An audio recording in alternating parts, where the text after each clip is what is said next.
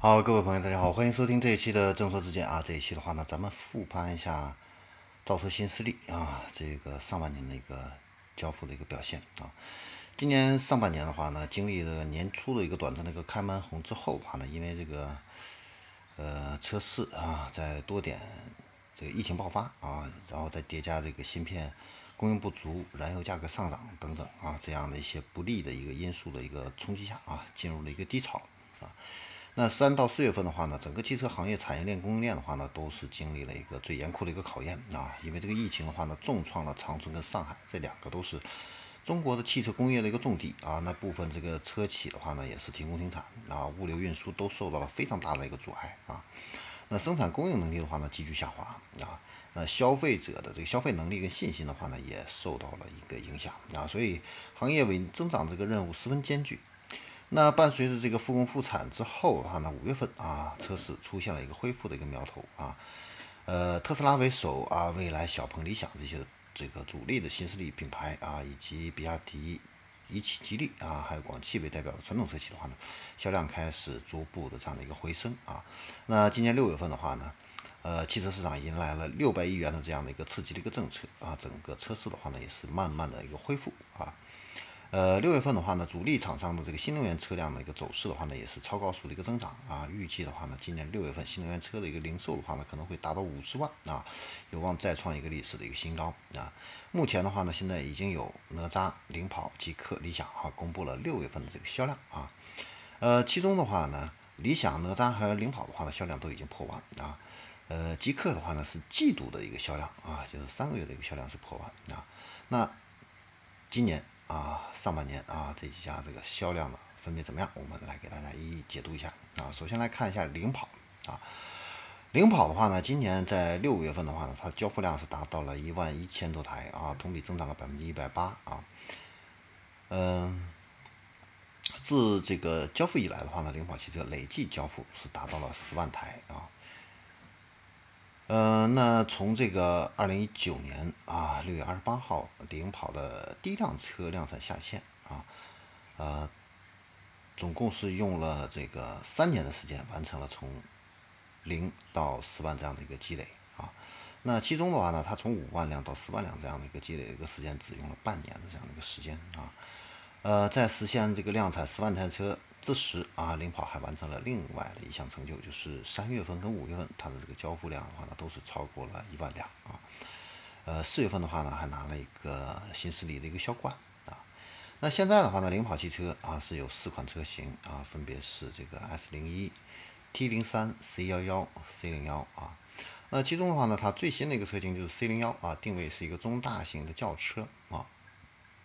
这个车的话呢，是5月份正式的发布啊，预售价格是18到27万啊。那领跑汽车的话呢，也是完成了从轿车到 SUV 的一个全覆盖啊。现在的话呢，它已经在全国建立了这个直营的这个领跑中心啊，搭建了主要区域的销售网络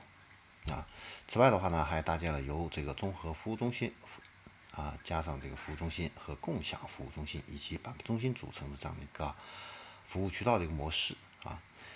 从销量上来看的话呢，领跑汽车最近1年确实表现比较亮眼啊。去年累计是交付量是4万多台啊，但今年1到5月份累计交付了也是10万多台啊。连续14个月啊，这个同比增长超过200%啊，它的增速应该说是造车新势力里边是排在首位的啊。但是它也有问题啊，就是这个车主维权的问题啊。你像这个重庆车展啊开幕当天，领跑汽车展台也出现了这个车主维权的一个相关的一个事件啊。当然啊，后来这个领跑汽车相关的负责人也回复啊，这个事情的话呢，现在已经得到了一个妥善的一个解决啊。然后我们再来看一下这个哪吒汽车啊，在360宣布放弃继续增资之后啊，那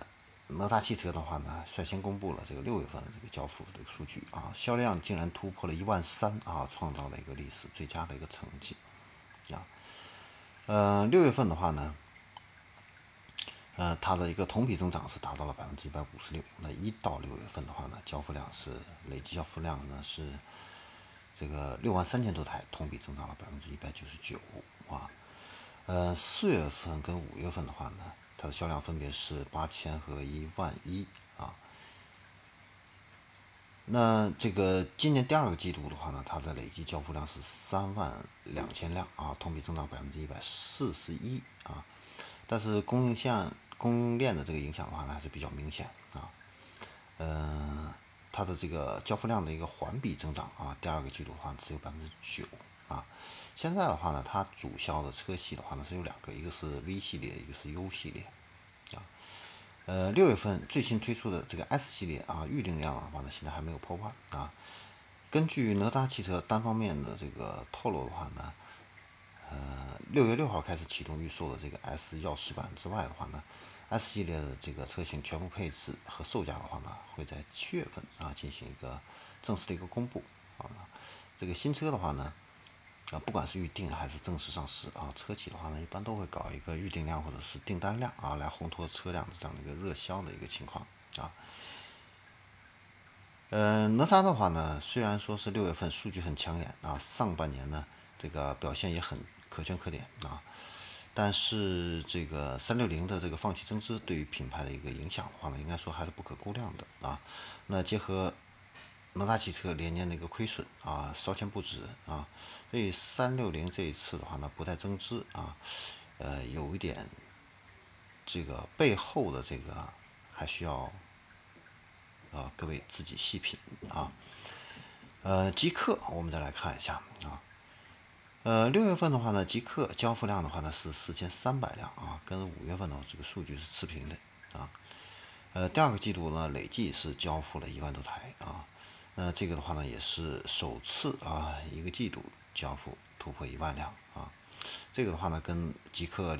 001刚刚开始上市那个火爆表现相比啊，说实话啊，差距还是有点大啊。现在的话呢，它这个1到6月份啊，累计交付呢总是25000多台啊。极氪的话呢，它的这个售价应该说是比较可观的啊，它的这个平均订单的一个金额是超过33.5万啊。应该说这个价格这个价位的话呢，确实是在自主品牌里边算是比较高的了啊。6月份的话呢，极氪的这个交付量的话呢，比5月份是略低一些啊。但是我们要看到啊，就是从去年10月份交付以来啊，本来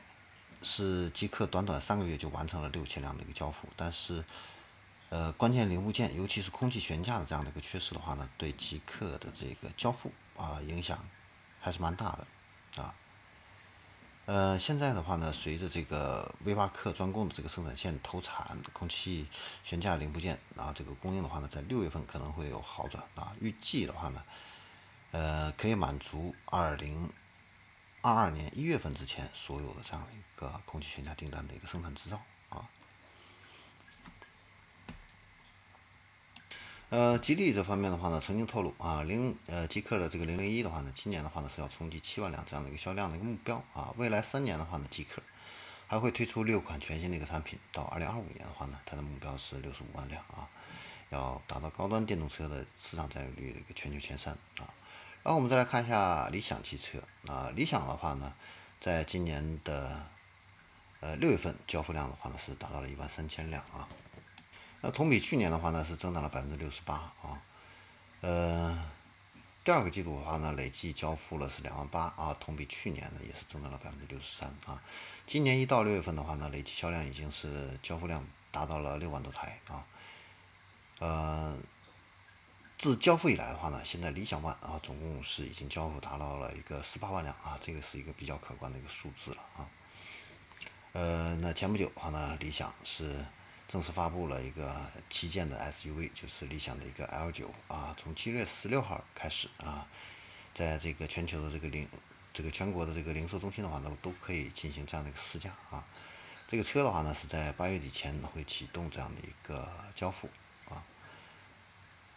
那截止到6月24号啊，现在交付5000元预定金的这个理想的 L9 的这个用户的话呢，现在是有3万多个啊。未来的话呢，这个理想还会布局这个纯电的这样的一个领域啊。明年的话呢，可能 MPV 的这个产品啊，就是基于一个纯电的这样的一个平台啊。那到现在的话呢，理想汽车在全国的话呢是有247家零售中心啊，覆盖了113个城市。那售后维修中心和板门中心的话呢，现在是有308家，覆盖了226个城市啊。现在的话呢，它的市值的话呢是造车新势力里面的话呢是最高的啊，是395亿啊。那最后我们总结一下啊，哪吒、领跑、极氪还有理想这4家造车新势力啊，率先公布6月份数据的啊。应该说是做足了充分的一个准备啊，那成绩也确实是比较亮眼啊，但是也是几家欢喜几家愁啊。你比如说极氪啊，它6月份环比交付的话呢是一个下滑啊，不过这个比亚迪、特斯拉、小鹏、蔚来啊等等这些一线的一个品牌的话呢，还有传统车企还没有公布这样的一个交付数据啊。现在来看这个谈论这个上半年新能源的一个表现和趋势还为时尚早啊，那以后的话呢，等这几家车企啊再公布相应的数据，我们再会给大家进行一个解读。好，这里是正式之见，我们这一期的话呢就先聊到这里，我们下期再见。